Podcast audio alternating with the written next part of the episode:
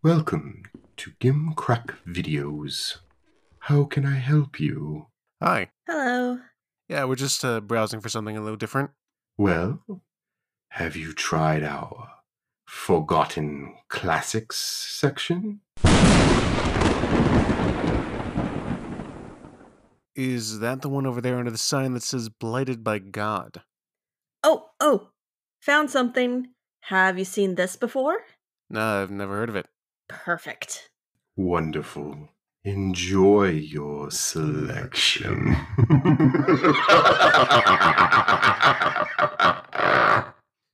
You know we're still here, right? Oh.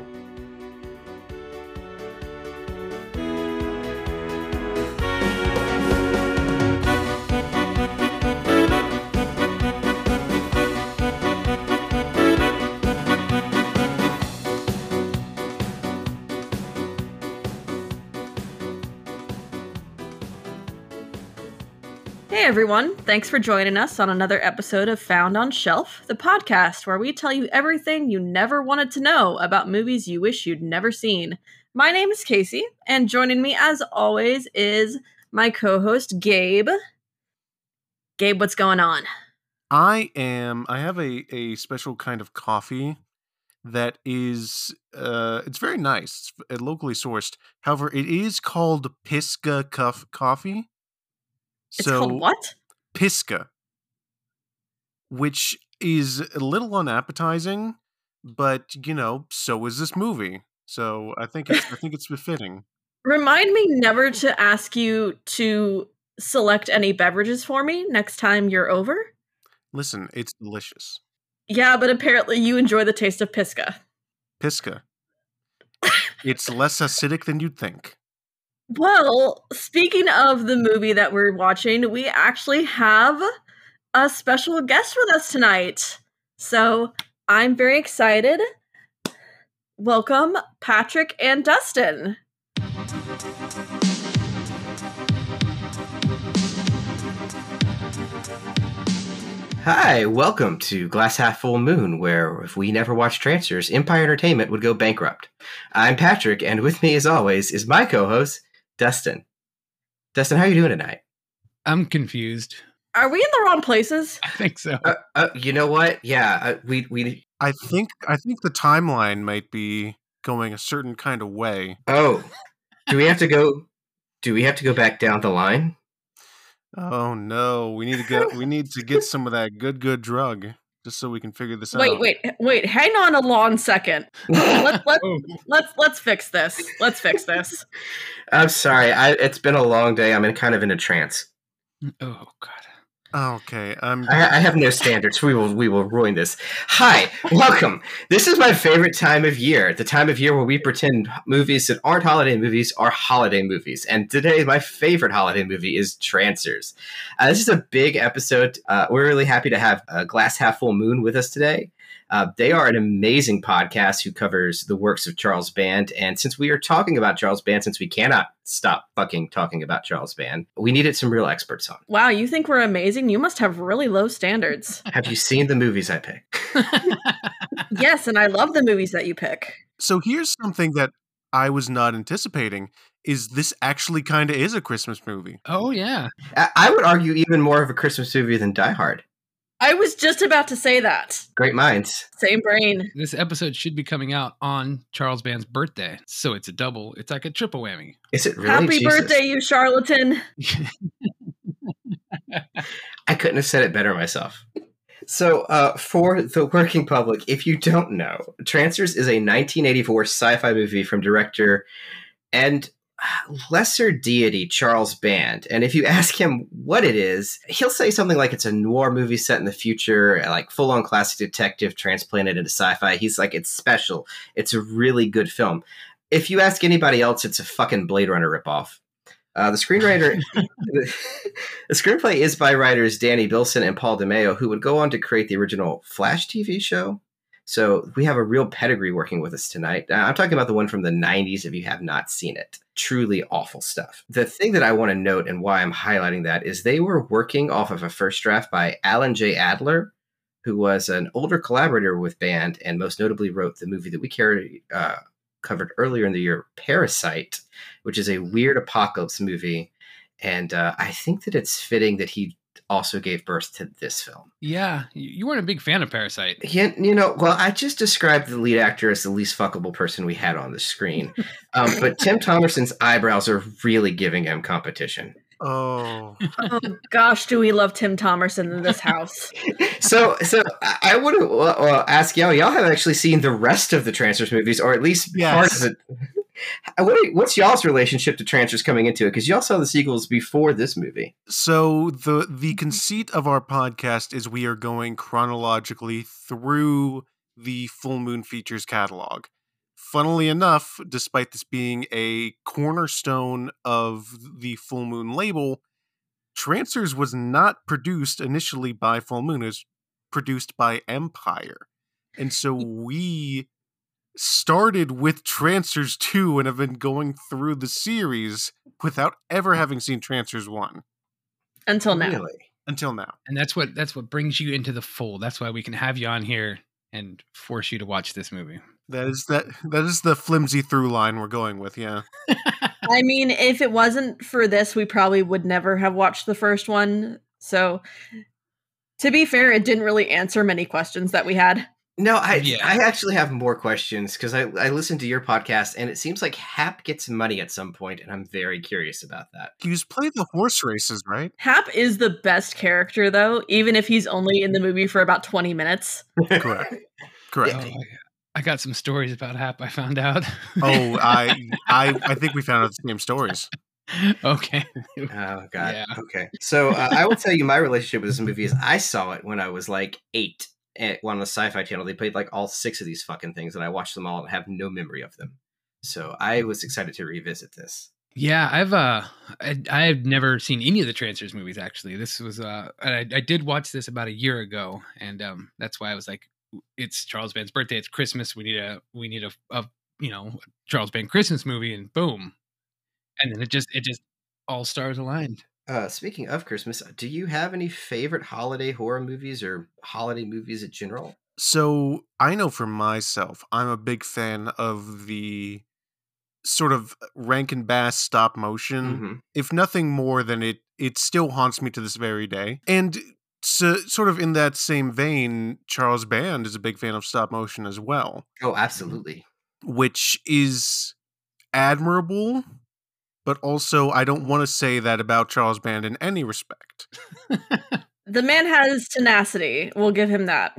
Yes. Casey, do you have any holiday horror films that you're particularly a fan of? Nothing, honestly, super Christmassy. Of course, you've got Krampus, which came out with Adam Scott and Toni Collette because we love Adam Scott and Toni Collette. My weird tradition in my house is on New Year's Day, I always watch all 3 of the Men in Black movies. Okay. Because it's some weird tradition that started with my mom. We just kept doing it every year whenever we were together. And it just ended up being a thing for me in my house. It's better than the people who watch Die Hard on Christmas. Yeah, for real. Or the Harry Potter movies. Also for real. Oh. We don't deal with the Harry Potter people. But by the time this had aired, we would have covered, I think, Patrick's favorite Christmas horror movie, and that would be Kirk Cameron's Saving Christmas. Fuck that movie, and fuck you for making me talk about it. I mean, you could always watch Santa's Slay. That one's great. In which a pro wrestler dresses as Santa and kills Fran Drescher. Yeah, I know. The opening scene to Santa's Slay is art.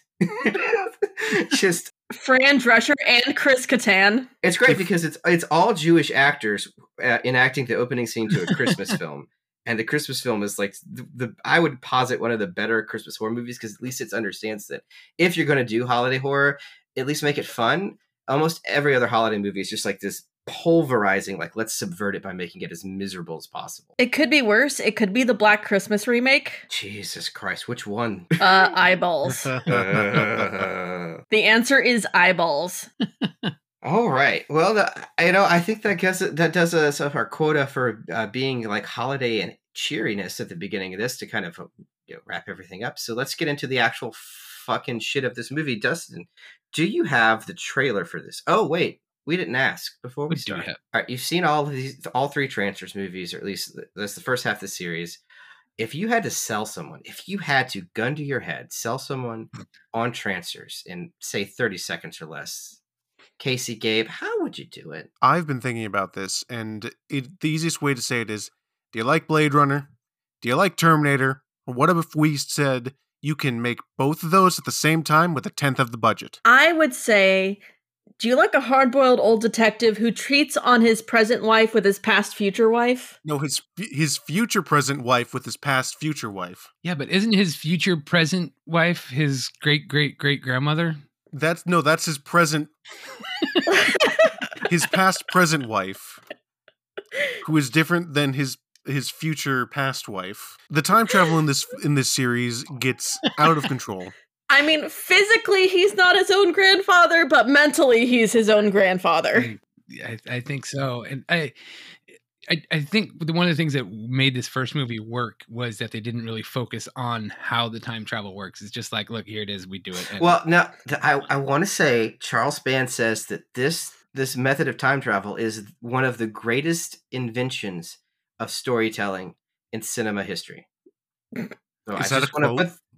What he actually says is it's one of the greatest inventions, and he's talking about it as a storytelling mechanic. So I added the cinema history for flourish, but I wouldn't put it past him. I do, however, have an actual trailer for the film. If we'd like to all be reminded, I have to set up a warning that it is it's a long trailer. How long is this fucking trailer, dude? It's like 3 minutes. We'll play it. We'll cut part of it out because Jesus Christ. Show me the thing. Show me the thing. All right, here we go. I'm Jack Death. I'm a trooper in the 23rd century. Jack Death, Angel City PD. May I see your stats? What did I do? Under Section 7 of the Penal Code, the Council authorized me to administer you a Trancer suspect examination. You can't give me a TSE without a warrant. I got your warrant right here, pal. Okay. I don't want any trouble. Hold out. My job is hunting Trancers. I got nothing to hide. Finding them, picking them, and singeing them. Look out!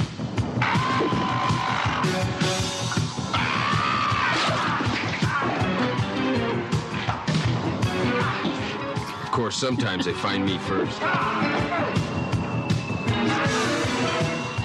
Then it's a little more complicated.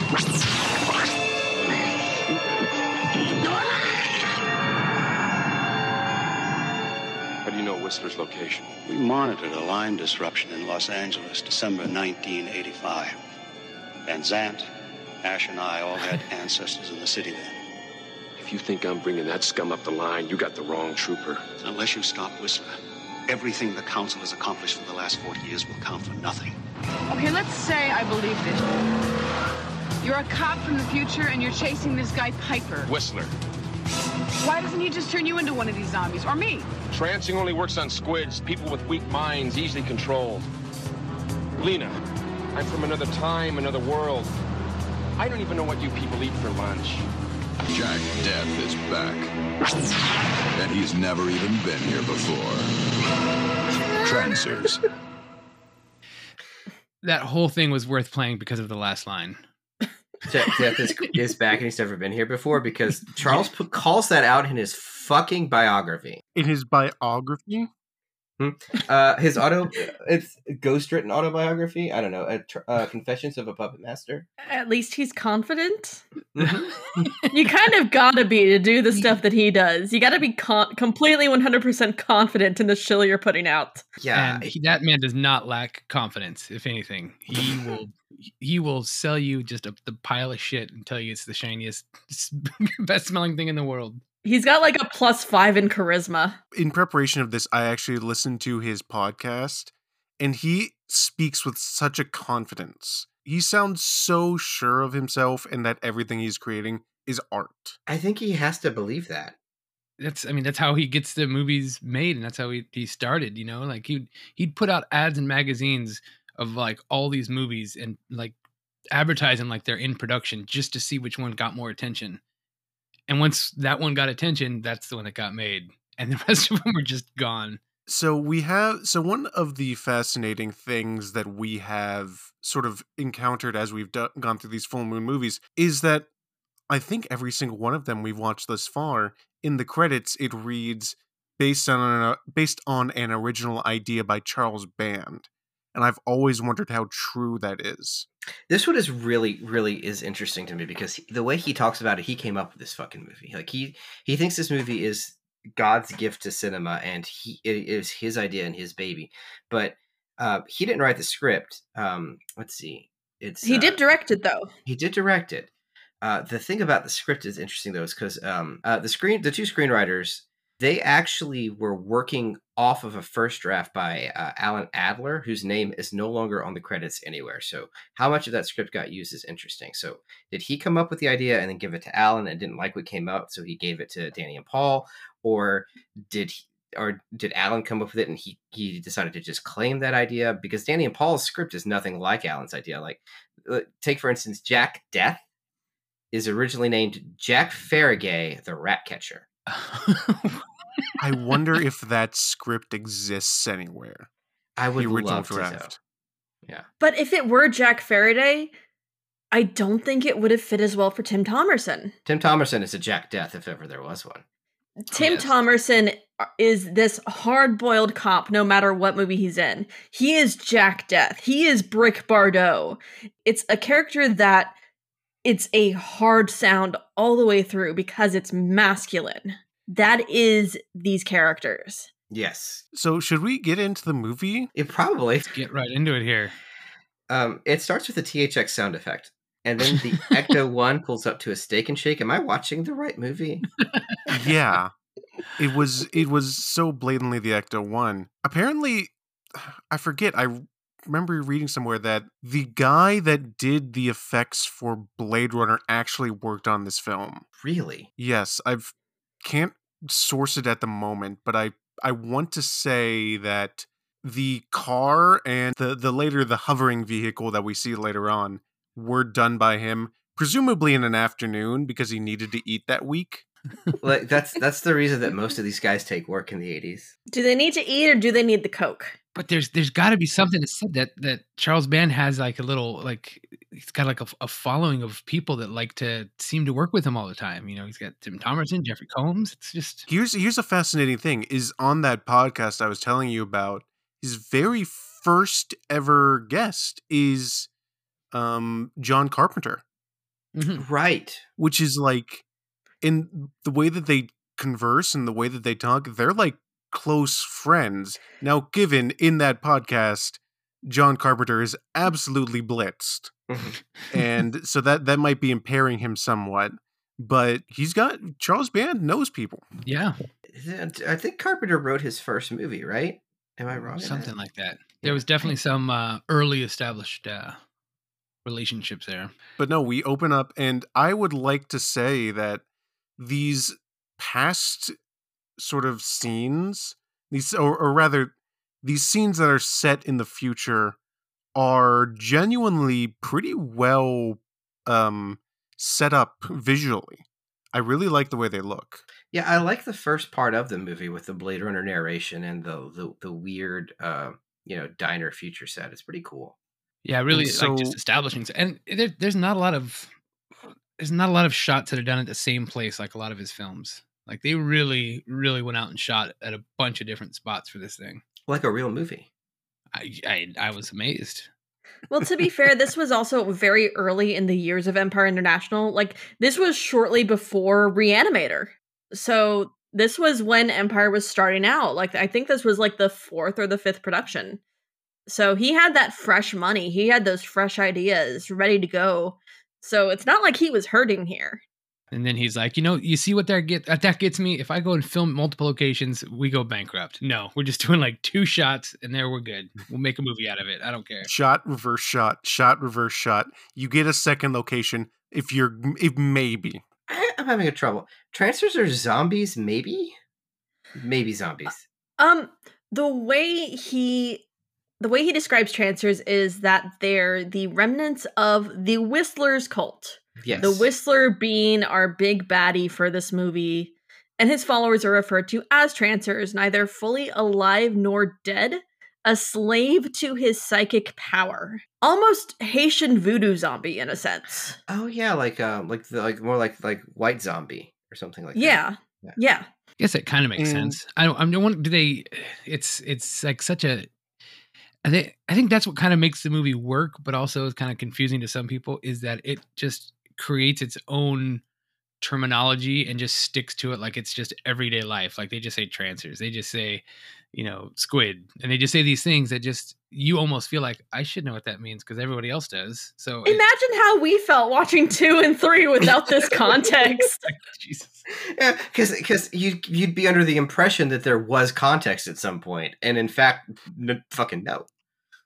Well, to be fair, when we drop into Trancers 1, we almost did skip the first Trancers, the prequel that never happened, of Jack Deth going and finding Whistler and presumably killing him, as we learn that the reason he's out at this sort of diner is because he's hunting the remnants of what Whistler had set up. And we get a scene where we get the good old-fashioned bait and switch, where we are introduced to sort of like this gruff-looking gentleman, like, you don't have the warrant to be it's looking at my stats. And Jack Death is like, well, here's my warrant right here, and he pulls a gun. And we think, ooh, this guy's going to be a bit of a ne'er-do-well, bit of a troublemaker. But no, the sweet old black grandma standing behind the counter, she's the Trancer, and she just starts going fucking hog wild on Jack Death. She threw a pot of tepid soup on him. Evil. It wasn't even hot soup. It's just tepid soup. It's like, really? Wow. It's still the most violent episode of Alice I've ever seen. and then the one guy, the bait and switch guy, he flips like this blue beacon on the outside that is presumably 911. I think it seems super inefficient. Right? The beacons are lit. The diner calls for aid. Might as well have a torch and ignite a big fucking brazier of cast out deadwood. Now all of China knows you're here. And we learned a couple of important things here. We learned that when you kill a Trancer, they self-incinerate. That's not explained in the later sequels. Yeah, it's not explained in this one either. It just happens. No. It just happens. That's just what happens when you send a Trancer. I think Phantasm has like a firmer grasp on grounded storytelling. You could say like you're gonna singe a Trancer, and that sounds like you're doing some like skateboard move in the '80s or something. Like it could literally be anything. I play Tony Hawk. Man. I've seen it. Yeah. That's a creator move, right? Yeah. Yeah. 360 Trancer singe. You make a character, you put him in a trench coat, you give him some frightening shoulder pads, and you've got your creator skater. Oh, there's so many shoulder pads in this movie. Like you could put somebody's fucking eye out. These shoulder pads, they're so severe. Oh my god. All right, so where are we at here? The body turns red. The beacon apparently did work because the cops show up. And then he quits for some reason. So what the situation there is, we get McNulty, who does come back in the sequel. Mm-hmm. Art LaFleur. Yes. I love Art LaFleur. Oh, he's very good. I know Art LaFleur as the pharmacist Tom Penny in 1988's The Blob. So he's a very well-known character actor. If you don't know him by name, you definitely know his face. Yes, definitely seen his face. Very, very well entrenched guy from that thing. Yeah, basically. But McNulty's basically sick of Jack's shit because he's like, you quit that Trancer hunting or you leave the force. The Whistler's dead. This ain't your thing anymore. And Jack decides to do shit on his own and is like, okay, I quit. Because he answers to no man. It's just badass like that. Jack Deth is a loose cannon former cop who doesn't play by the rules. Yeah, shuttle pad duties for squids. I ain't got time for that. What do you think? I ain't got the time. What he does have the time for is scuba diving. Scuba diving, right. That was weird. Off the matte painting of Los Angeles. I mean, he's retired now. He needs a hobby. Well, so... what it is that obviously ocean levels have risen because this future world is an absolute hellscape. And the city of LA has completely been flooded. And so Jack Deth is going diving down into the LA ruins to collect hubcaps and signs. Mm-hmm. Yeah. Street signs. I assume their economy works like Fallout. Some good aluminum in that one right there. And there is a little callback to this scene later in the movie, which I thought was a nice little touch. Oh yeah, that was good. Yeah. Yeah. But yeah, and then so what do we get? The Art LaFleur tries to come back and recruit him, and I did have to cut this little bit of line of dialogue just because it was fantastic. Damn it, Jack! The council needs you. Fuck them. He wants so hard to be snake. There's a lot of very good, just very blunt lines from Jack Deth. There's one later on that I really like. The best part about this, in my opinion, is after Jack's like, no, I ain't taking your job, he goes diving back into the ocean, and McNulty just walks in after him like he's chasing a belligerent toddler. It's like a lesser version of Point Break, and Jack is Bodhi going out to the waves one time, and LaFleur's like, "Nah, I'm gonna let him go. He belongs to the waves." Yes. He belongs to the ruins of old LA, but except he doesn't, because oh shit, the Whistler's alive. Dun dun dun. I do like here that I think Tim Thomerson got a little too enthusiastic and jumped into the water, because McNulty says Whistler's alive, but Jack Deth is already halfway through the dive, so it looks like he just doesn't care. Then they need to cut to another shot of him coming up out of the water. Like, wait, what did you say? That may be the case. I couldn't hear you. Got water in my ears. Band said that directing Thomerson was like making, it was like trying to talk him down from being less manic all of the time. So it possibly this. By the way, this is Thomerson's restrained performance. This is after being handled. And I listened to the director's commentary over this one, and apparently during this scene there was like massive riptides going on all along the waterfront there, so they had lifeguards that were just barely off camera, like ready to yank them out because the riptides were just so bad it was just pulling things down left and right. So maybe that could be why he jumped out rather quickly. Yeah, and. So after this, we do get Jack being pulled back to the council, and Jack Deth is wearing his best Blade Runner cosplay. And we find out that the council is being killed, but not just like assassinated. Someone has gone back in time. Whistler has gone back in time to kill their ancestors so that they cease to exist in the current timeline. How do they know? Because Whistler just likes to mock them. Did anyone else notice that the dude chairman looks like a low-budget Stephen Fry? Yeah, a little. Like Stephen Fry or like Charles, like crossed with like Charles Gray. I called him Stephen Fry through the remainder of my notes.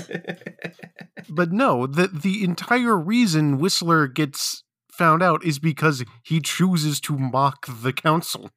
He sends them a video of him just being like, I'm very smart, and I'm going to kill you in the past. He said, I'm going to straight up Back to the Future murder all of you, and there's nothing you can do about it. Honestly, I feel like that's something a real person would do. Yeah. Fine. I mean, how many people are like, oh, if given the chance to time travel, I would go back and kill Hitler's mother? You get that answer a lot just thinking about it. Well, here, after we find out that Whistler has gone back in time, we get into the actual mechanics of time travel here, which I barely understand. Yeah, and they did that on purpose. They don't want you. I mean, they don't want you to think too much about it, because when you have to think about it, then it takes the fun out of it. So it's they failed. I thought a lot about it. From my understanding of the way time travel works here is it's a chemically induced transfer of consciousness to the past. The body is essentially left in a coma in the present time, and the only way to successfully transfer yourself to the past is to reside within the body of a blood ancestor. How the hell this drug manages to do that, I don't know. Is it like some fucking LSD or something? That sounds like it. I think this was based off of MK Ultra research. That's the only conclusion I can come to. Yeah, it's different. I mean, it's one way to, I guess, to get around trying to tell a story. You got too many open questions there when you got to think about, well, what happens to the other brain? And I know he says later on, look, oh, he's in time. The only thing that solves is making sure you're not genetically your own grandfather. Yeah, that's basically it. The past nastification, as Futurama puts it.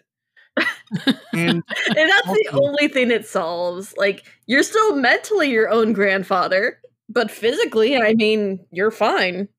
Also, they found the Whistler's body while he is currently in this trance going back in time. They want to bring him back into the future so he can stand trial.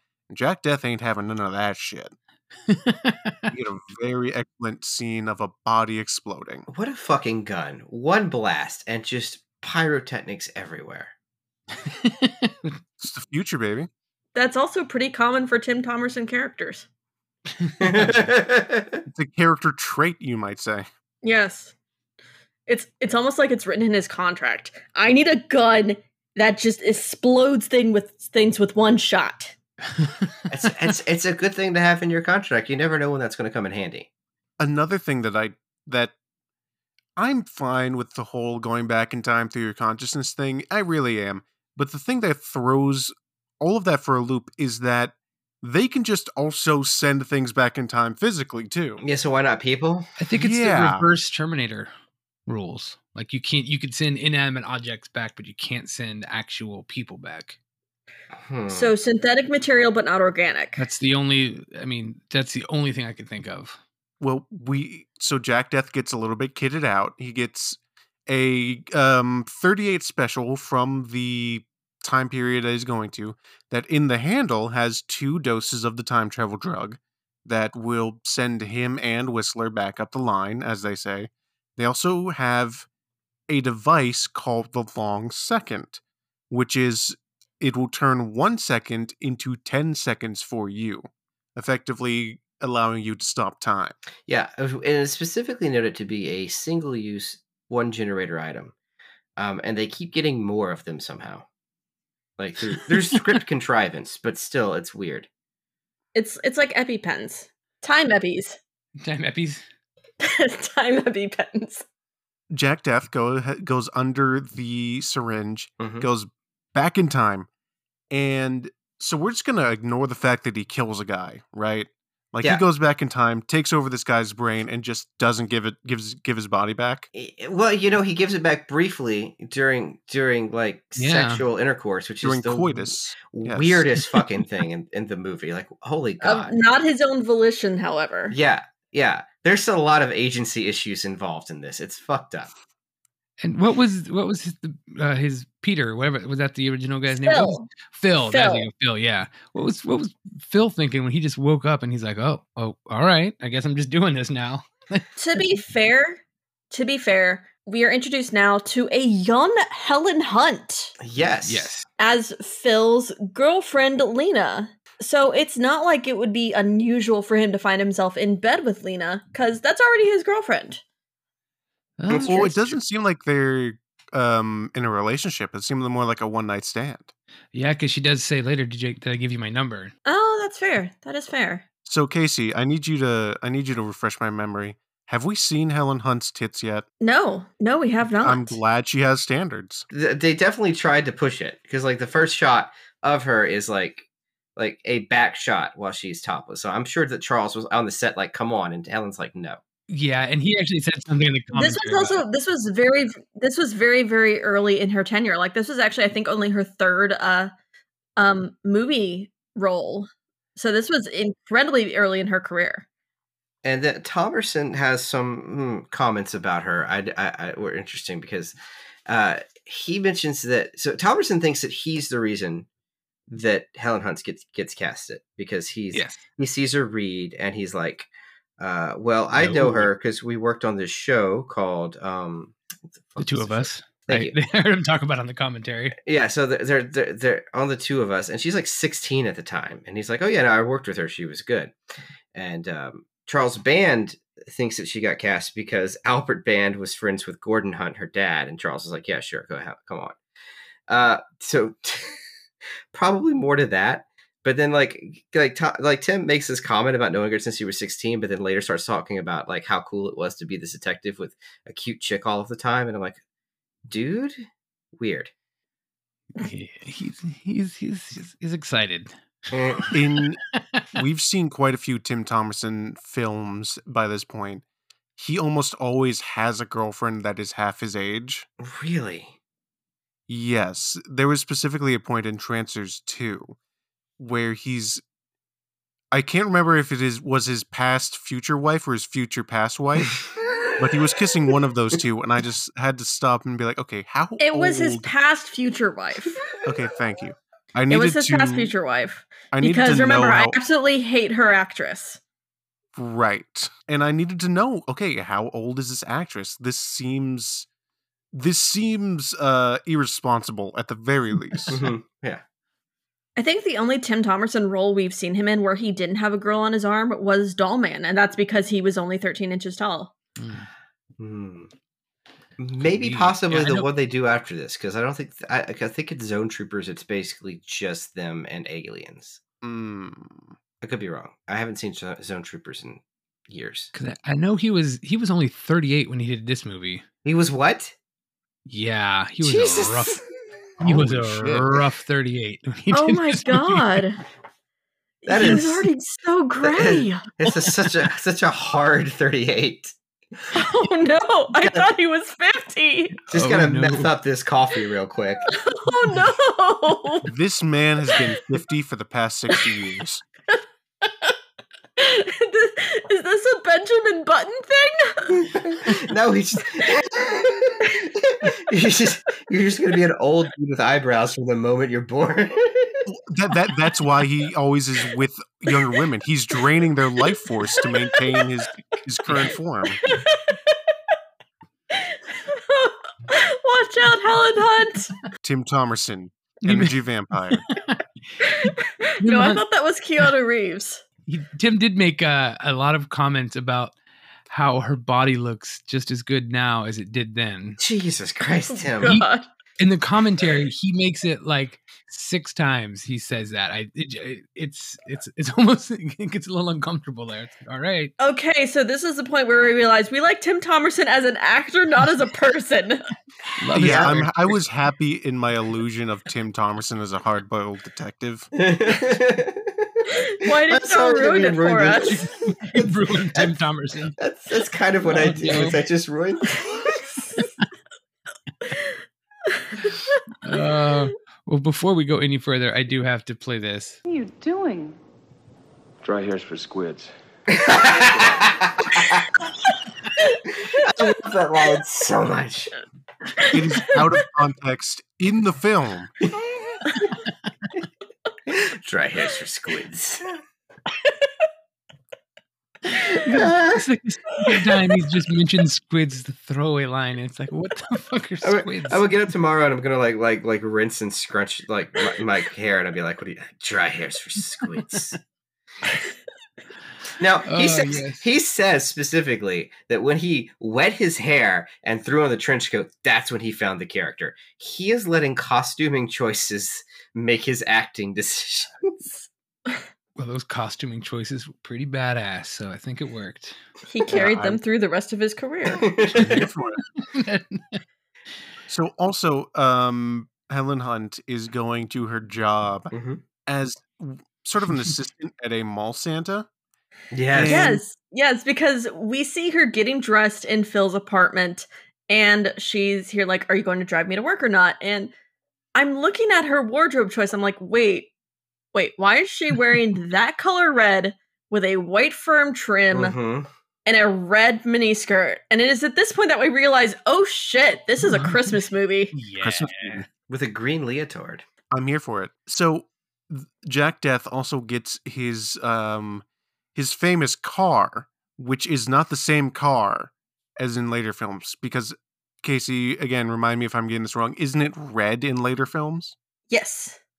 So I don't understand where this got lost in translation, but he has that car in later films, but it's not the same car. It's not, but he actually does explain this one because the car he's driving in this instance is too recognizable. So he does get rid of it later on in the film. That's true, he does. And he goes for a bright red car instead because that's not recognizable whatsoever. Well, they go mopeds first. Yeah. So Jack drops her off at the mall and is just very aggressive as like, no, wait, why are you leaving? Am I going to see you again? He's like a lost puppy, which, I mean, to be fair, he is lost, so. Yeah, that's where she says did I give you my number? He goes, no, good. Or thank God or whatever. She says, did I give you my number? He says, no. She says, thank God. And I think it's the appropriate reaction to have to Jack death.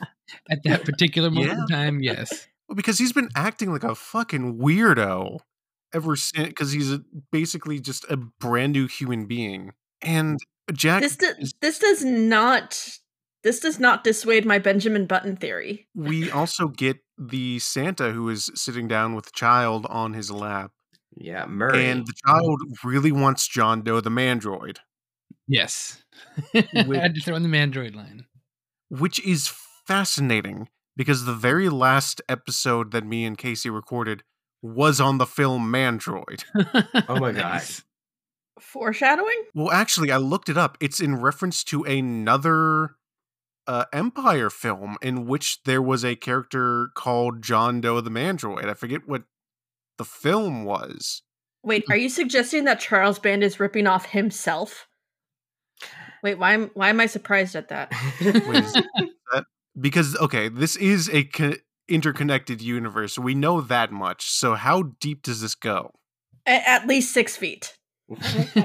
At least 6 feet, enough to bury the body. And you know, I wonder if this could relate to the Mordred, because when I was researching Dr. Mordred, there was, you know, everyone's like, oh, it's everyone thinks it's based off of Marvel because they think Charles Band had the rights to Marvel because he's never said he didn't, because of course he didn't. I don't think he ever did, but he did have some work with Jack Kirby, and one of that was a Mandroid-ish type character, so I'm wondering if that was what that was from. Perhaps. I could be wrong, but anyway, so there's a fight between Santa. Yeah, it is at this instance where the kids in the mall realize that Santa's not real. Yes. Wait, he's not. Santa's very real, and he's very mad at you. Santa's a trancer. God damn it! The hilarious part of this is one. The Santa Trancer is making some ungodly belching noises that I'm guessing are supposed to be growls, but it honestly just sounds like he has acid reflux. They don't do that in later movies. And two, just the kid like, hey, Mom, he shot Santa Claus. I audibly laughed at that one. Hey, Mom, they shot Santa Claus.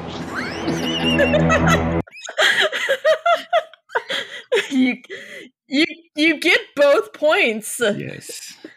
Yes. The weird gurgly noise. It was great. And I love how after this they're like, Jack, what did you do? I'm like, Murray was full on like just like went fucking crazy and was trying to beat people up. Like clearly it was also trying to shoot Jack beforehand. Inter was trying to bite my face. And they're like, yeah, what did Santa's you do, Jack? Like Santa went rabid. What the fuck are you talking about? His lips became immensely chapped. Didn't you see? Jack's line is has Murray ever turned yellow before? And I'm like, was he yellow? He didn't turn yellow. He's not yellow. Okay, because I'm colorblind. And I was very concerned. I'm like, is this? No, you're not. You're not being misled. The line's just terrible. Now, Charles Band said, a rule of filmmaking is if you have one bad line from one bad character, your whole movie's ruined. And he just had one. Well, Jack Death isn't a bad character, so that's obviously. True. That's true. It's a bad line, though. No, it's a bad line, but not a bad character. So, I mean, technically, we're still good. Yeah, and my response to that when Patrick originally told me, I was like, well, that just means you surround him by 100 other bad lines from a bunch of other different crappy characters. That way it all just gets lost in the mix. If your whole movie is bad, you lose a frame of reference for what good is. Yes, and so that's it. All the theory balances out. And if you have one good scene, it's like, holy shit, this movie's great. Seth MacFarlane filmmaking. You set the bar so low. Oh no! Oh no! Oh no! But so Jack Deth leaves his photograph behind of one of the. We forgot to mention he is going back in time to protect the ancestors of. Not just to kill Whistler, but to protect the ancestors of the council members. Yeah. And he leaves a reference picture of one of the council members at the crime scene. With an address. With an address. And Whistler comes up, and Whistler is a detective on the police force. Because that's what his ancestor was. And what happens from there is, well, first of all, very, very apropos and very good for Whistler is... Santa Trancer doesn't choose to disappear until he's hidden from view from everyone. Mm-hmm. It's very, very considerate.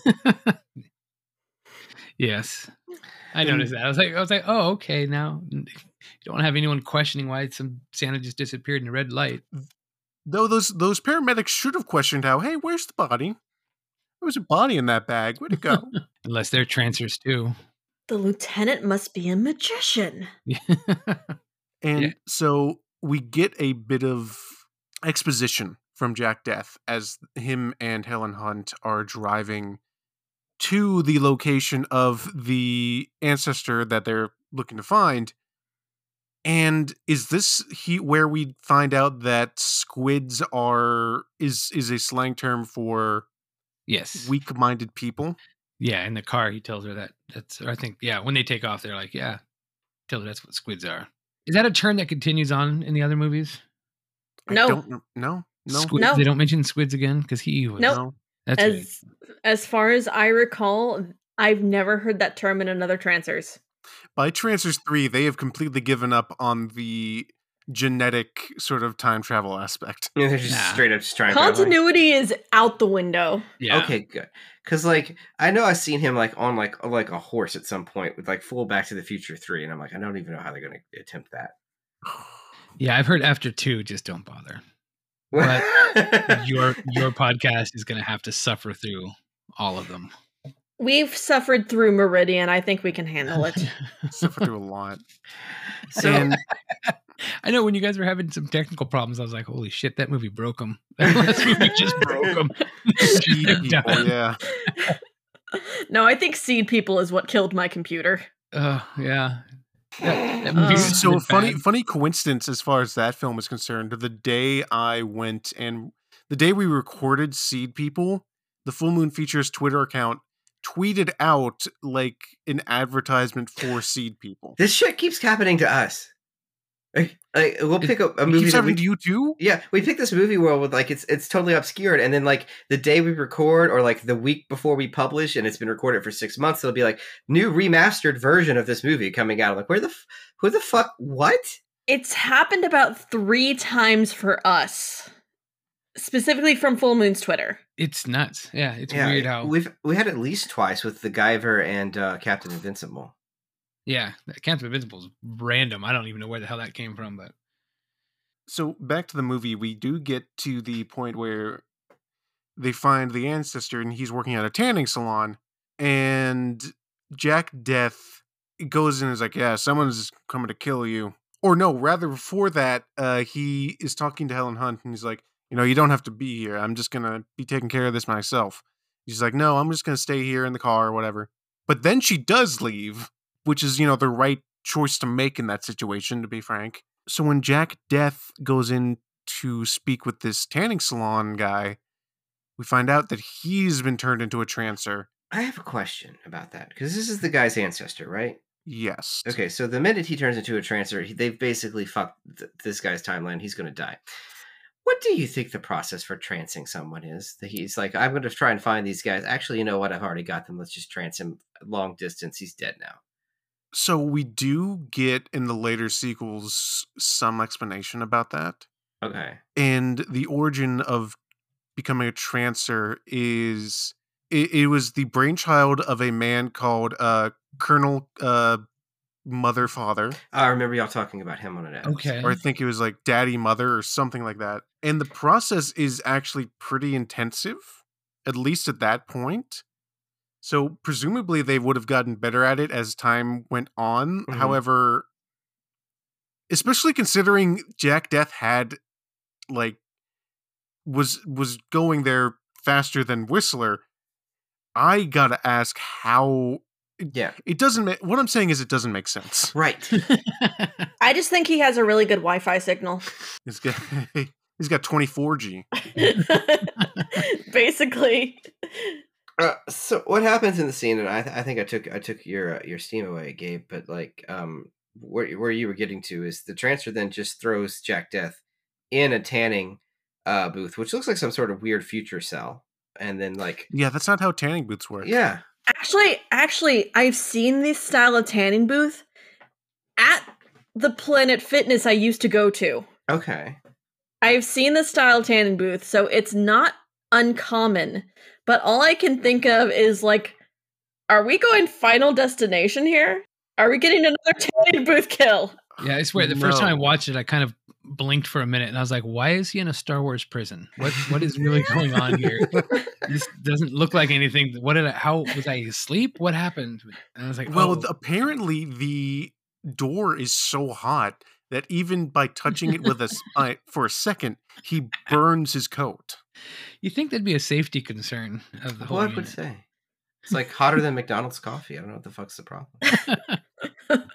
Oh, I mean, to be fair, he is an old man. It's true. An old man of 38.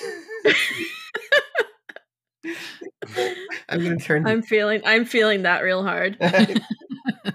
So, also, the Trancer does just kill himself. Yeah, I don't know why. Yeah, I noticed this. Lena comes back for some reason. And can we say that jacket is a statement? Big Confederate flag on the back of this denim jacket. I don't know what it's saying. I was trying to say something, yeah. Lena comes back. Jack is trapped in the tanning booth with a surfboard barricading the door. Tanning guy Trancer is on the floor with a gun. Assuming he killed himself at Whistler's instruction. It's not specifically stated. They just leave us to assume. But I'm here just like, where did he get the gun? I would assume he got it off of Jack Deth, but at that point, why didn't he just shoot him? The silence is deafening to that question. I was trying to pay attention to this part when I was watching the commentary, and they would just... The commentary for this movie is kind of frustrating overall because all they do is watch the movie and then like it's just Tim Thomerson going, oh hey, I remember that, and Charles Band going, oh, I don't remember that, and it's that for like an hour and 60 minutes. Of course he doesn't remember it. It's the blathering of old men. Yeah, during this scene he's like, Tim Thomerson's like, oh man, that was a really cool surfboard. I bet you I could sell that for a lot of money now. Do you know what that surfboard is? And I was like, what the fuck? Tim Thomerson must be hard up, I guess. I don't know. So bizarre. He needs more of the anti-aging serum that Meryl Streep took in Death Becomes Her. Charles Band, you know what that skateboard is? You know, a surfboard. I mean, it's a nice surfboard. I could probably get some money for that surfboard. Where's that surfboard? I don't know, but no, Jack. No, but the commentary abruptly ended as soon as the credits went on because Tim Thomerson gets up and says, "I gotta go let a plumber into my house." And then just walks out the door.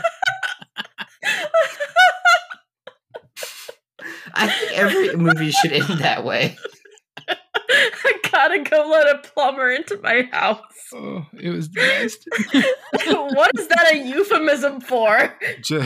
Just Thanos sitting in his little cottage at the end of Infinity War. He looks at the camera. Sorry, I gotta go let a plumber into my house. He gets up, walks off screen. Oh, good Lord. Where are we at? Oh, we're about at the scene where we get to see the minute watch, the right fancy little watch played. The time-based device that doesn't know how time works. Yes. In this, we find that the Whistler has come with some of his police cronies, and Whistler's just like, no, Jack Death, I want you to die. They fire, and Jack activates the long second for a solid minute and 42 seconds. I timed this shit. Now, this is a common theme in a lot of media that represents sort of time stopping or time manipulation, that what is shown is significantly longer than how it works or what it is meant to be. But this is egregious. This is a set thing. Like, they literally say turns 1 second into 10 seconds for you. Right. They do this twice. They do this twice. I timed that one too. And the movie's still only an hour and 16 minutes long.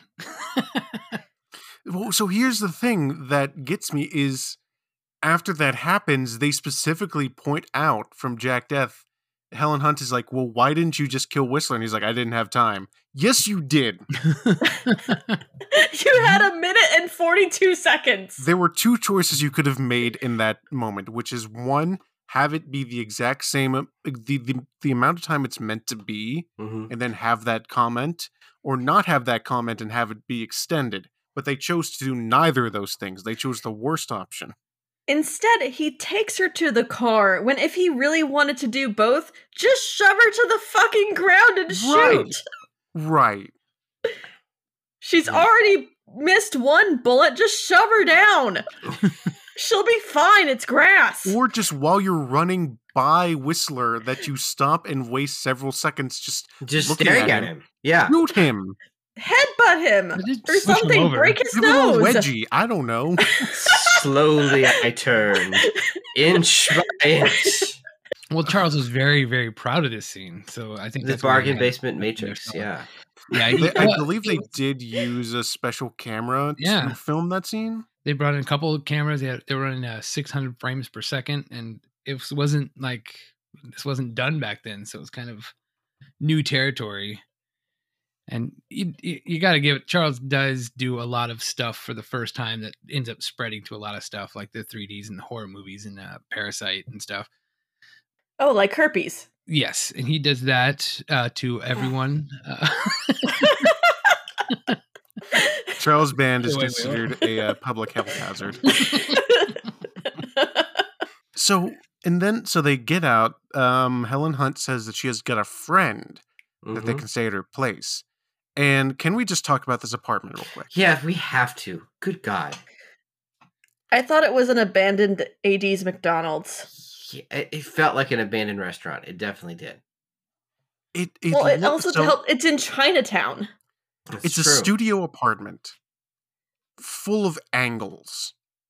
That's what I just remember, is it's got 90s angles just everywhere. Like some sort of radical relay. It's just like non-Euclidean angles. It's vaporwave. It is vaporwave. You are right. And a lot of neon. It's vaporwave, but the vapors are just farts. And weed. And so they're there, and Tim Thomerson is just watching some cop dramas. Yeah. Aren't you supposed to be saving the future, my guy?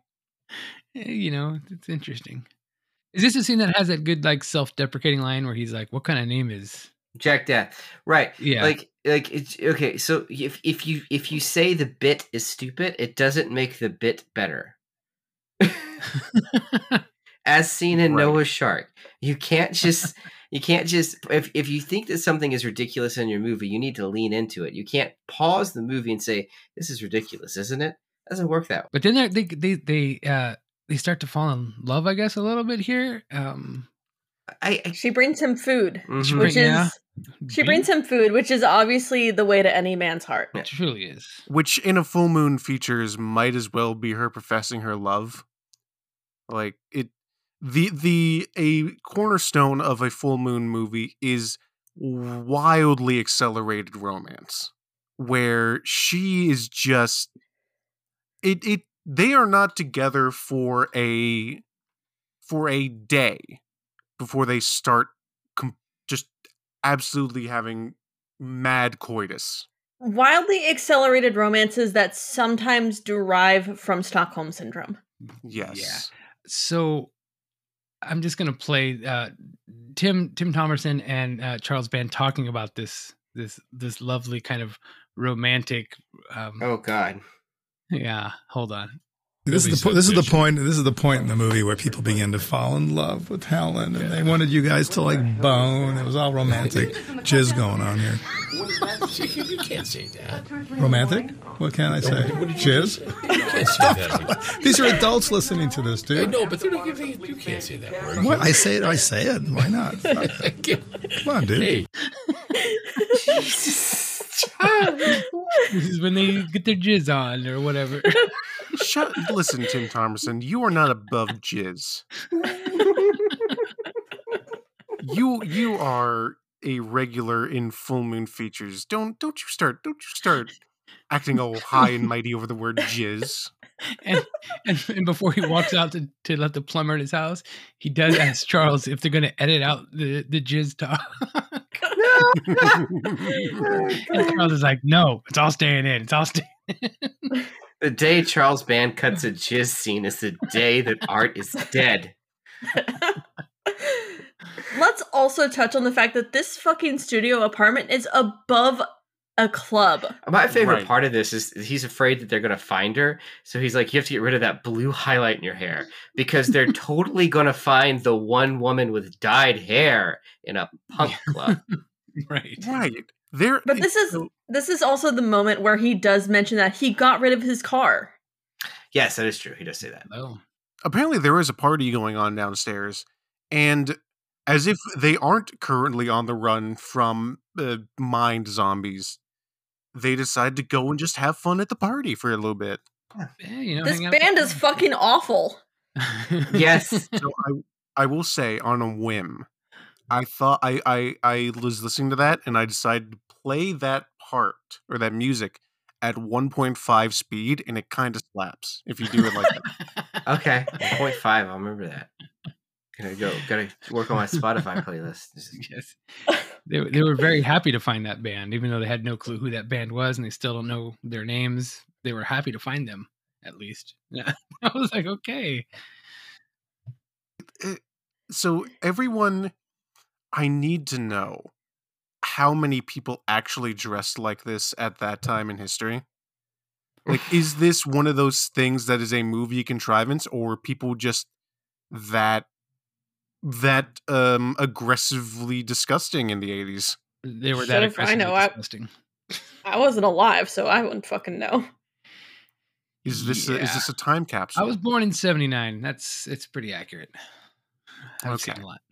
You've seen unspeakable things. And we do get a very good scene of, I guess this is one of Helen Hunt's exes, comes up and is like, oh, hey, where's my fucking tapes? And she's like, don't worry, I'll leave them at your mom's house. He's got a wonderful mohawk mullet. Yeah. Correct. Well, she says, I will leave your tapes at your mom's house. But that isn't like, she doesn't deliver that as though she's mocking him. She delivers it as like, no, I know your mom. I'll drop them off. I'll make sure they're nice and safe. Yeah, it's got to be the most unpunk thing to say at a punk club. I'll bring your tapes back to your mom's house. And we get a scene where Tim Thomerson is confronting this man, and this man spits on Tim Thomerson's face, and we get, in my opinion, the best delivery in the movie of him just, okay, now I'm pissed. And then he just slugs this guy right in the mouth. And as one should, as you get spit in the face. Valid, you know what? So they have that scene, they start to dance, they get into it all, and well, then more thugs come about.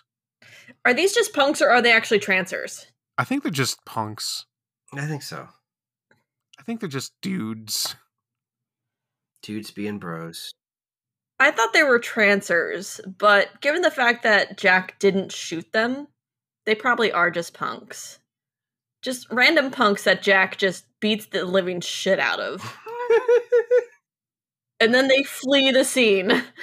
Oh, and then we get a scene in which Helen Hunt is giving Jack Deth a toy. A present, yes, for Christmas. I actually thought this was adorable. She got him this adorable little robot toy named Future Man. She says it's just like him. And, like, you can actually see he's letting his guard down at this point. He's amused by it. And it's actually pretty precious. I think that should be said, that there are, as much as I like to rag on these kinds of films and much I want to rag on Charles Band, there are good moments. I do like this movie at the end of the day. However, I cannot defend the immediate coitus after giving this gut man a children's toy. Well, like, this is actually a body horror scene if you think about it. No one involved in making this movie sees this as a body horror scene. But he's like, I totally want to have sex with this person while I'm in a body that isn't mine. And also, this person is having sex with someone without any way to consent to that because they're in like a holding pattern somewhere in your brain. All of it's weird. They do bring up Phil at this point where she's like, "What? Hey, where's Phil?" And Jack is like, "Well, yeah, his brain is deactivated at the moment." She's like, "Well, I like you better, so we're just gonna be okay with not even killing this guy, like putting him in a state of like stasis where he's trapped within his own body. Yeah. We're just he's in the sunken place. He's lost in the void." And I think his line is something like, "He's on hold, baby," or something. It's very Bruce Campbell. It's weird. And but now I want to see Trancers remade with Bruce Campbell. That would be cool, actually. We're keeping the shoulder pads and everything else is just Bruce Campbell. And Jeffrey Combs as Whistler. Yes, Jeffrey Combs as the Whistler. Hell yes. That was the one thing this movie needs. But instead of a chainsaw hand, he has to have a gun hand. I can't think of anything more appropriate. Yeah, fair enough. Now, speaking of inappropriate, this scene is actually interrupted by someone. Okay, this is the one good bit from the time travel hullabaloo like going back in time to your ancestor, in which McNulty is the only ancestor he has in that time period is a small young girl. So he needs to go and be in the body of a small young girl and is like, "Look, I had to sneak out of my house. I don't like this, but we need you back in the future." And this is actually paid off in the sequel, where McNulty needs to come back, but he's in a slightly older underage girl. Wait. But, don't take that out of context. Jack literally picks up Baby McNulty. They literally credit her as Baby McNulty. He picks her up and sets her outside the door, gets back to sexy times, but Baby McNulty is watching you sin.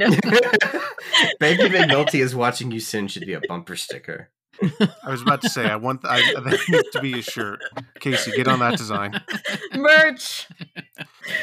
But I'm making merch for this episode. We also, so she stabs Jack Deth in the neck with the time drug, I suppose. He goes back to the future, and obviously the one council member is dead because his ancestor was killed. There's only one left, and she's like, "Look, you're in the past having sex with past women. Yeah, we're sending someone else." But then he convinces her not. This is how he does it. He's like, I'm totally onto it. I know where Hap is. I'm this close to finding out where Hap is. I don't know where Hap is, but I'm this close to finding it. And she's like, "Really?" She's my lead. And what he says next is, "Would I lie?" And I'm like, yes. Yes. 1000%. All he has done is lie. The whole movie. Yeah, and McNulty has a weird line when he's back there where he's referring to Helen Hunt is way on. "Don't pull me out now. I'm close to finding Ashby." The only thing you were close to is that cotton candy. That cotton candy is my lead, pal. She's going to take me right to Ashby. Is that a comment on her one colored hair streak?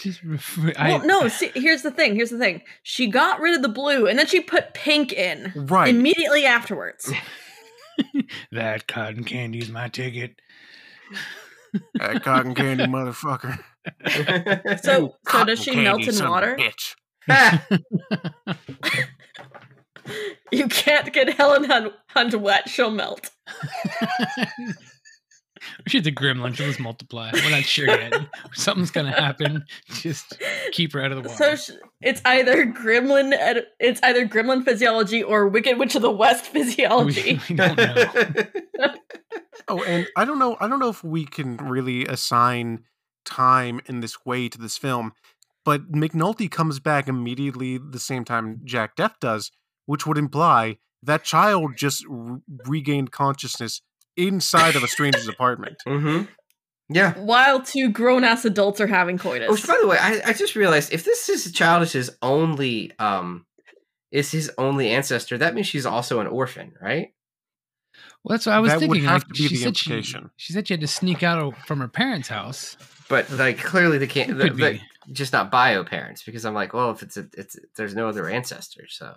I think that it might have been too sad if Charles Band had the child say, I snuck out of my foster home. Yeah. It's in the script. And he's like, guys, like, I respect the integrity, but we gotta make some sacrifices for audience flow. This is not going to test well. It's not going to play in Peoria. It's not funny. I don't have a boner. Cut it. Move on. Okay, that's more accurate. God damn it. It's also the way Michael Bay directs. But we Jack Def is sent back to the future where we realize Phil finished for him, I guess. Yeah. Yep. And he missed the fun. And he lifts up the sheet and looks down at his junk and he's like, well, Phil. I can tell I'm empty now. Phil is now what he has named his penis. Yeah, Phil is now empty. He used to call it the long second, so. Well, yeah.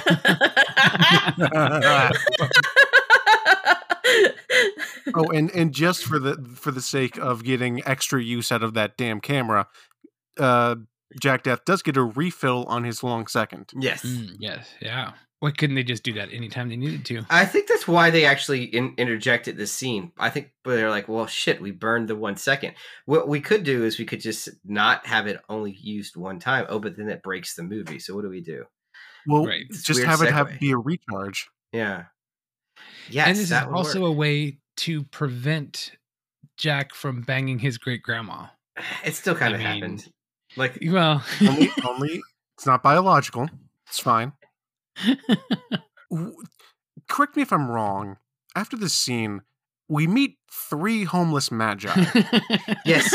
It is a Christmas movie. Don't forget this. It is a Christmas movie. Yes. And these 3 homeless men who refer to themselves as 3 wise men, and are just super into the bit. Super into the character, where when they're looking to ask around for the character of Hap, and they approach these 3 wise men, and they're like, "Oh, what ho, knave! Have you brought us the frankincense and myrrh?" Mm-hmm. And like, no, but we have a candy bar. I never thought I would write the phrase hobos waxing poetic, but I did because of this movie. No, they weren't waxing. They were waning. But they were proud of this scene. It was, I don't know. I guess it was kind of trying to fit with the Christmas motif, like the 3 wise men. I guess. Yeah, it was a bit that didn't need to be there. It didn't really go anywhere, but it was just there. But what they do is they inexplicably point them to Hap Ashby, or at least where they can find Hap.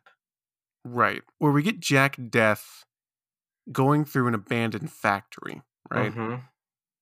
And he finds a little alcove, mm-hmm, for which he can lay down in there and just kind of... Oh, well, first of all, he's looking around when all of a sudden a couple cops show up who are, mm-hmm, obviously looking for Jack Def.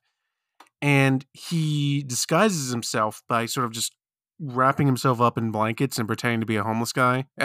Troopers, I don't have any identification. I feel sick. It's Christmas. Can't I get some sleep? And they, bugger off. But then they're like, wait a minute. He called us troopers. Didn't the boss say that Jack Death was a trooper?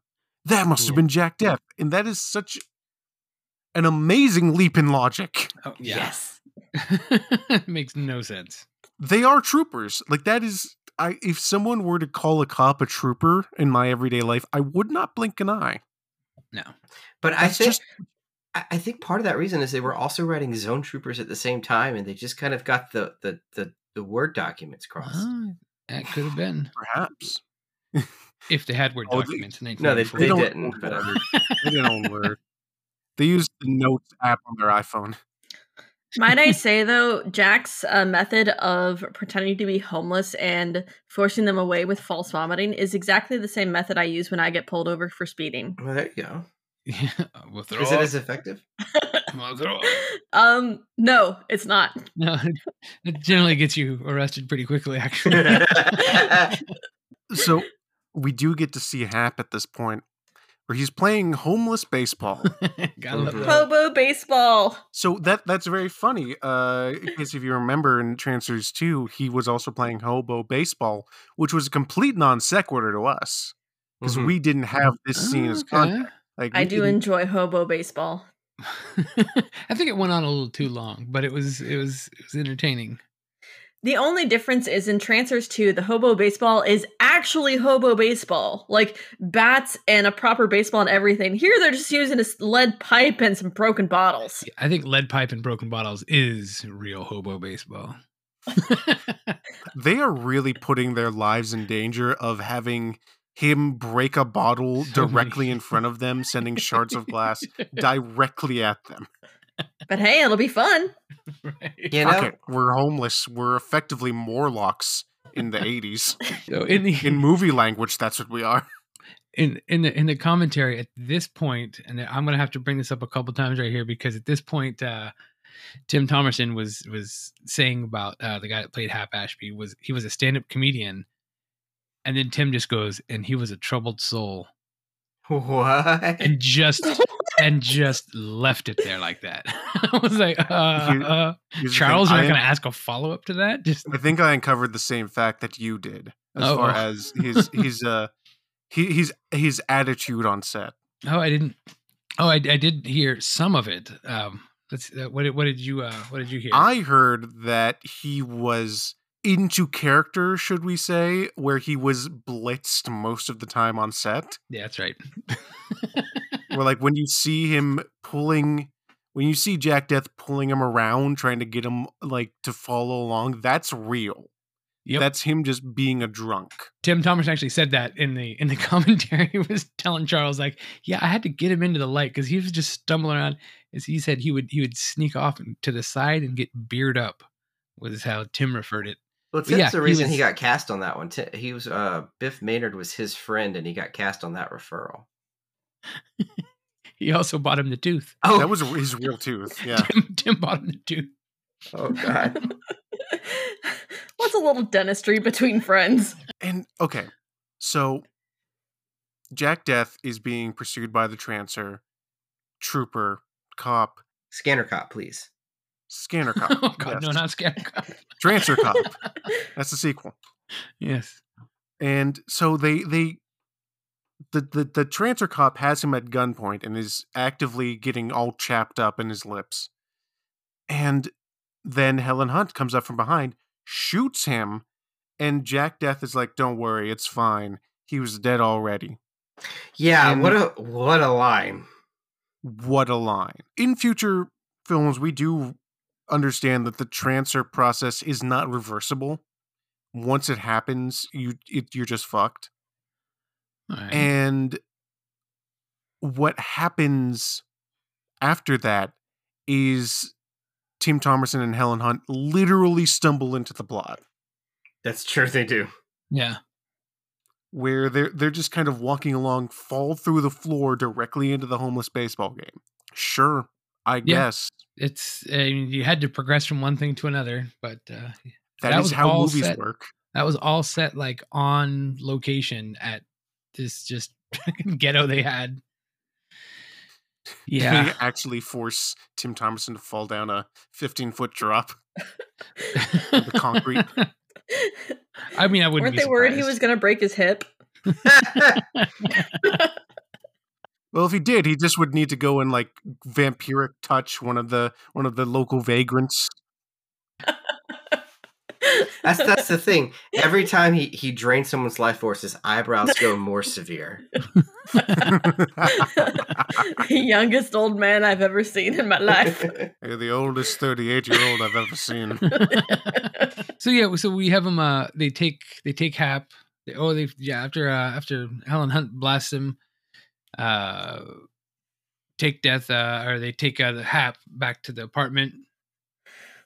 Jack tells her how much he loves her. Well, she gets shot though, on the way to the apartment, which is interesting. Right, she does. Yeah, we also glossed over the police chase on motorcycles and Lena driving directly through some dude's home and wishing him a Merry Christmas, then continuing on really through his home. That. And a great practical effect too. They just drove a moped through a breakaway window.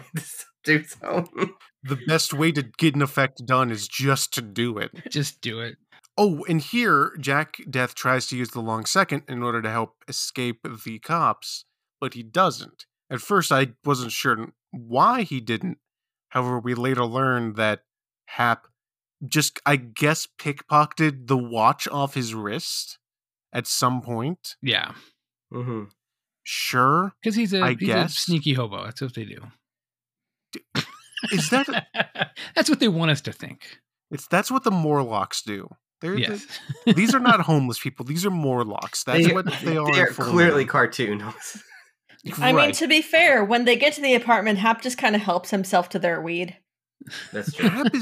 They eventually do make it back to the apartment where they're like, Hap, you will need to survive because eventually you're going to bone a chick who is then going to produce the great-great-great-grandson or whatever of a powerful council member. And he's like, sure, I guess, give me booze. It is at that point they realize he stole the watch. And knowing what I know now, that this guy was a drunkard on set, the scene where Tim Thomerson lifts him up and kind of slams him against the wall and tells him to take this seriously is suddenly in such a new light. It feels so real. Did they know the camera was on? Just some motivation there. Jesus. Real method. So meth had something to do with it, I'll tell you that much. The movie doesn't have a climax, right? It just kind of ends. Yeah, it's kind of like Whistler shows up and he says he's going to kill Lena because Lena's his ancestor. And that's when you find out he's been like having the hots for his great-great-grandma. Mm-hmm. And then Whistler like tosses her off the building, and that's where he has his little... He got the watch back from the bone. Well, okay, wait. We fast forwarded a bit where they say, "Oh, we're gonna call Whistler, make a trade for Hap, but then betray him." Yes. And then Whistler shows up without any backup. Nope. I can only assume at this point in the film they just ran out of money. Well, this is interesting. So while they were making this movie, in the timeline, Band had just sold. Zone Troopers, and then he decided to come back to the States. He's the one who, and he's like, I want to direct Trancers. Like, Trancers is going to be my movie. I'm going to direct it. But he's still running the studio. So he's running the studio all day. Most of this movie is shot at night. So he runs the studio all day, then shoots the movie at night. He says in his accounting that he only slept an hour a day. I don't think that's actually true, but that's what he says. And then just lived on espresso, just put it in his veins, espresso 24/7.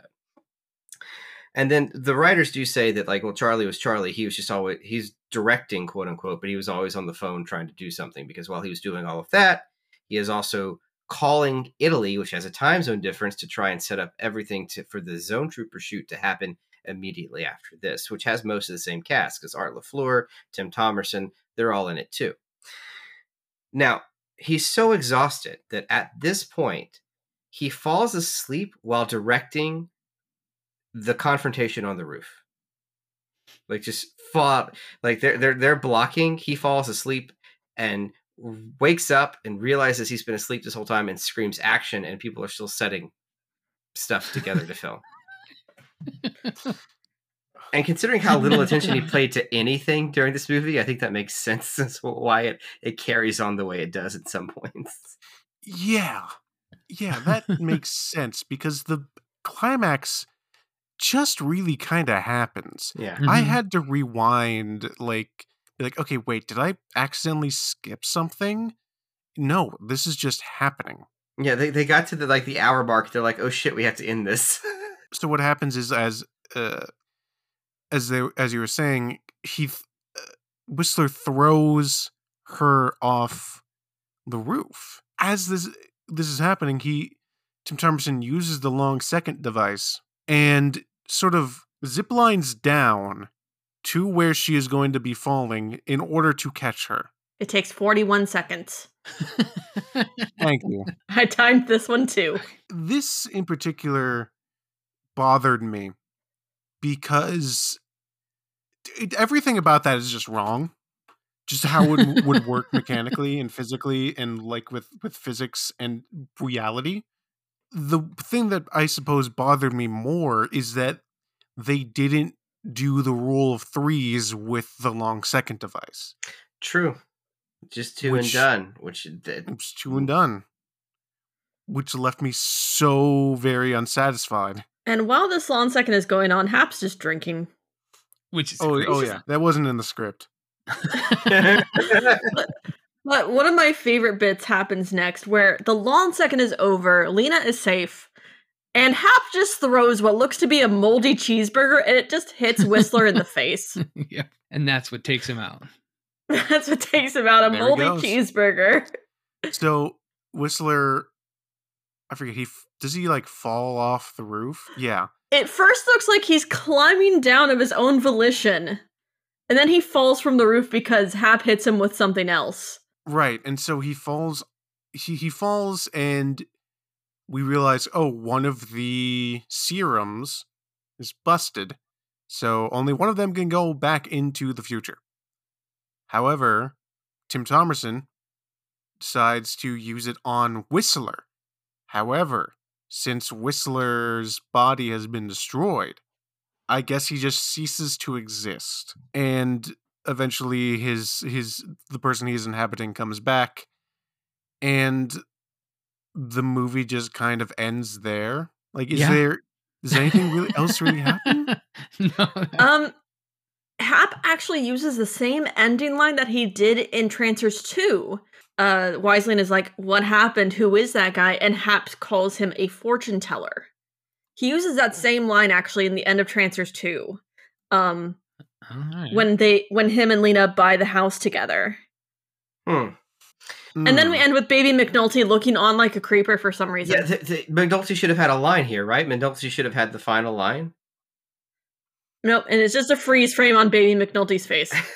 Yeah, and that's it. And it was just sudden and abrupt. And it's like, oh, okay. Like, I mean, it was a solid hour 16. It worked.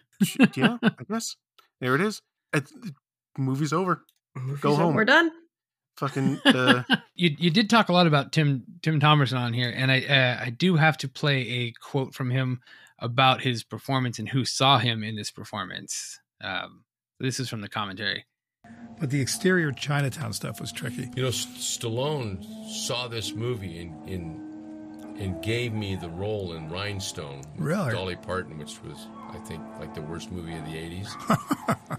But he saw me in this and gave me the role because of this guy, Jack. Oh, funny. I never knew that. I thought that was really neat. You know, cool. And I didn't find that out until much, much later. Mm-hmm. Okay, so here's the thing. I haven't thought about Rhinestone in like 20 years. What is going on? Well, Rhinestone came out June 22nd, 1984. Trancers came out May 22nd, 1985. So, how did Stallone see him in a movie that wasn't released yet? It was actually released in the UK first. Oh, was it? In 1984. All right. When in 1984? This is important to me. Give me just a moment and I will tell you. November 7th of 1984. Which would have still been months after Rhinestone came out. Magic. Look, he saw it, and then he went back down the line. Witchcraft. That's exactly. I think that's what had to happen. I'm sitting there listening to that. I'm going, wait a minute. This doesn't add up. Like, I mean, I think someone just told Tim that, and he was like, "Oh, that's a cool story," and just kind of ran with it. I mean, or he's just lying. You had to have some reason to be in Rhinestone. I've never watched that movie, but it's got Dolly Parton and Stallone, and I kind of have to watch it now. It's not good, but it's not like bad. Like, I don't know.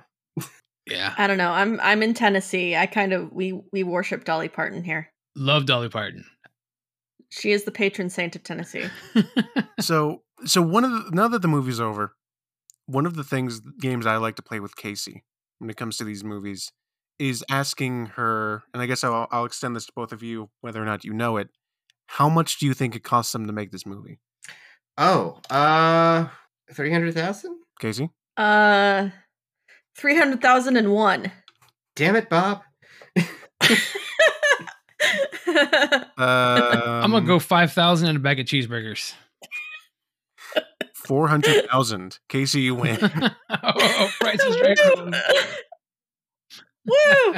Definitely one of the more high budget films of there. What do I win, Drew? Nothing. You win another Full Moon movie. Oh God. Oh no. So we have two games we like to play. One of them, though, I will say right now, is called the Murder, She Wrote connection, where I just name off how many Murder, She Wrote connections we can find in this movie. And I have two actors. Tim Thomerson is in two episodes of Murder, She Wrote in 1985 and in 1990. And in the episode that airs in 85 is actually called Sudden Death, which really should have been a Trancers title. It is. It is. Oh, God damn. It is? Trancers 5 is subtitled Sudden Death. You can't not do it. And that one released in 94. Oh God. Yeah, because Trancers 6 is what's his name from God damn it, the Dream movie we did, Beyond Dream's Door. Oh God. He directs that one. Richard Hurd is also in two episodes of Murder, She Wrote, and Art LaFleur was not in Murder, She Wrote, but she was in Matlock. Well, then that's not a Murder, She Wrote connection, was it? No. Now, our theory used to be that everyone was in Murder, She Wrote, but then we got a couple that they weren't. But if they weren't in Murder, She Wrote, they were either in Hunter or Matlock. Basically, everyone. Might I also say that this is one of the few movies that we've seen that did not have tits? Right. That's true. Which brings us to the little game that we like to play, Patrick. In a way, I brought you here to offer you a job. You think you can do it better, so here's your chance. Casey and Gabe, I just want to throw this out here. If you could fix this movie by changing three and only three things, what would they be? I know my answers. I've been thinking about this. First of all, I would have rule of threes, have a third long second thing at some point. I would say that I would like Hap to be a bigger part, because I think he added a nice sort of dynamic between the three characters, which is sort of resolved in the sequel, where Hap is a much bigger character. And lastly, I would say I would want there to be more. I just don't want to have to think about the morality of the time travel in this as much. Oh yeah. I don't want murder to be a part of the time travel, if at all possible. That's a good change. I think you'd get a pretty good movie out of that. Casey? I already said that I would replace Tim Thomerson with Bruce Campbell. Yep. Mm-hmm. I might make baby McNulty 5 years old instead of like 9-ish like she was. Because that would have been funnier. Yes. It would have been way funnier. Just imagine this 5-year-old taking a taxi to Chinatown, cursing up the storm. Because the younger they are, the funnier it is. The funnier it is when they yell "fuck." You ever see a fetus say cunt? It's very funny. I mean, to be fair, my grandmother was not allowed to curse around me because when I was in the parrot stage at about 2 years old, she taught me my favorite word. And what is that word?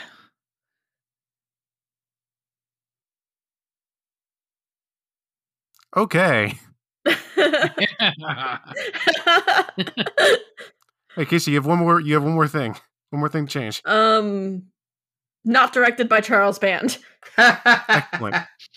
I don't know who would direct it, but just not Charles Band.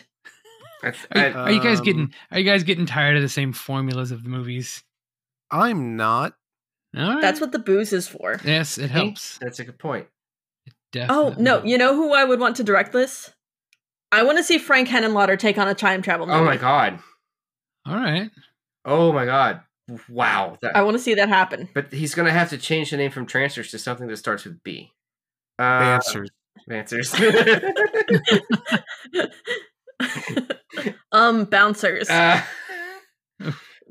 actually make sense because you're bouncing from time to time. All right, so Frank Henenlotter, Bruce Campbell as Jack Death, and Jeffrey Combs as Whistler. Yes, and then Baby McNulty, actually a baby. Hell of a movie. I bought a ticket. Getting younger as a dance. As the show goes on, now it's a baby. 9 to 5, now it's a baby. Just screw it. No, that's a joke. They just keep replacing the kid as the movie goes on. He's younger and younger. Have it be a baby, but then have his mouth be like digitally opened and closed. And have Art LaFleur's voice come out. This is Bob from Motel 6. We left the light on for you. God, all I could think of is Baby Geniuses, and I'm having nightmares. Fuck that movie. Oh, I'm gonna make you watch it. God damn it. Fuck. It's bad. It's so bad. Well, that was it. Do we have I don't actually have anything else. I think everyone kind of covered most of the making of. Any final thoughts on this one before we wind it out? I enjoy it less now that I know that Tim Thomerson is a sex pervert. Yeah. I'm probably going to erase the memory of this movie from my brain. That way I can keep enjoying Tim Thomerson. Also valid. It's, you just don't want to peel back the layers too deep. Just no, I don't want to deal with that onion. It'll make me cry too much. Yes, it will. Yeah, I like this movie. I think it works mostly. There's some, obviously I've got nitpicks, but in terms of like Charles Band movies, it's pretty solid. Yeah, I did enjoy it. It's one I've watched a couple times. And I know I'll watch it again. It's not going to be every Christmas, but it's definitely a fun Christmas movie, I guess. I don't know, fun's the right word, but it's a fun movie. If you want to, if you like, if you were to come to me and be like, yeah, I really like Trancers, I wouldn't think less of you. That's all anyone could ask in a movie. All right. Well, Gabe and Casey, y'all want to plug your pluggables? Tell the people where to find you. Yes. Listen to us on Glass Half Full Moon. We are going to be doing more of these similar kind of films. And I guess there's a bit of a through line with us where we are watching the evolution of Full Moon from a kind of schlocky, though somewhat sincere, kind of film production company for sci-fi and horror into whatever the fuck it is now. into the studio that made Corona Zombies. Right. They finished filming that the day lockdown started. They were fast with that fucking movie. Jesus Christ. Yeah, follow us at Half Full Moon Pod on Twitter. Just, you know, look us up, I guess. Our search terms aren't. It's a rather lengthy podcast name, so I don't know if you could get mixed up anywhere along the way. If you type in the whole thing, it definitely shows up. It won't be good, but it'll at least be entertaining. Well, what we say here, Found on Shelf, is quantity is priority one.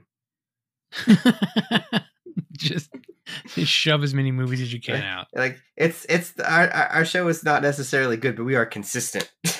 Yeah. So if you did like what we bring to the table, we are Found on Shelf, and you can find us at everywhere at Found on Shelf, all one word pod. That's going to be on Twitter, Instagram. No, we're not on Instagram, are we? Yeah, we're on Instagram. Sure. Instagram, wherever social media is social. Drop us a line. Let us know Fet what Life. You'd like to see. We are on FetLife. That is my fault. We do have a FetLife account. Gabe, get on that. No. We have a Redbubble store going on with some things as well. Oh, I keep forgetting about that. As soon as I figure out anything to put on there besides the logo. All right. Follow us on Reddit. It's more embarrassing than FetLife. Thank y'all for joining us today. It's been a real blast, and I'm glad that we could share Trancers with you over the holiday season. Absolutely. This was wonderful. So much fun. All right. We will listen to all you lovely people in the new year. Happy holidays from us at Found on Shelf, and have a great one.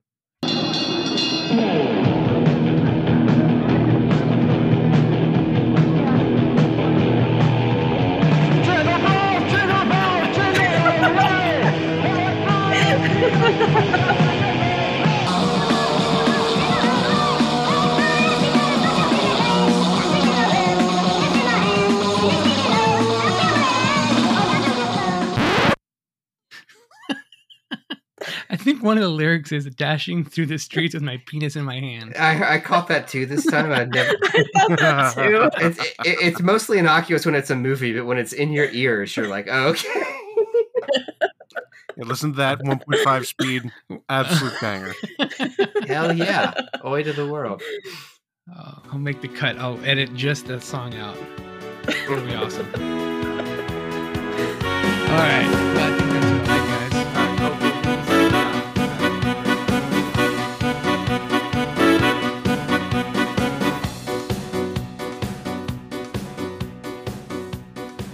I think that's all I got. I gotta go lit a plumber in my apartment now.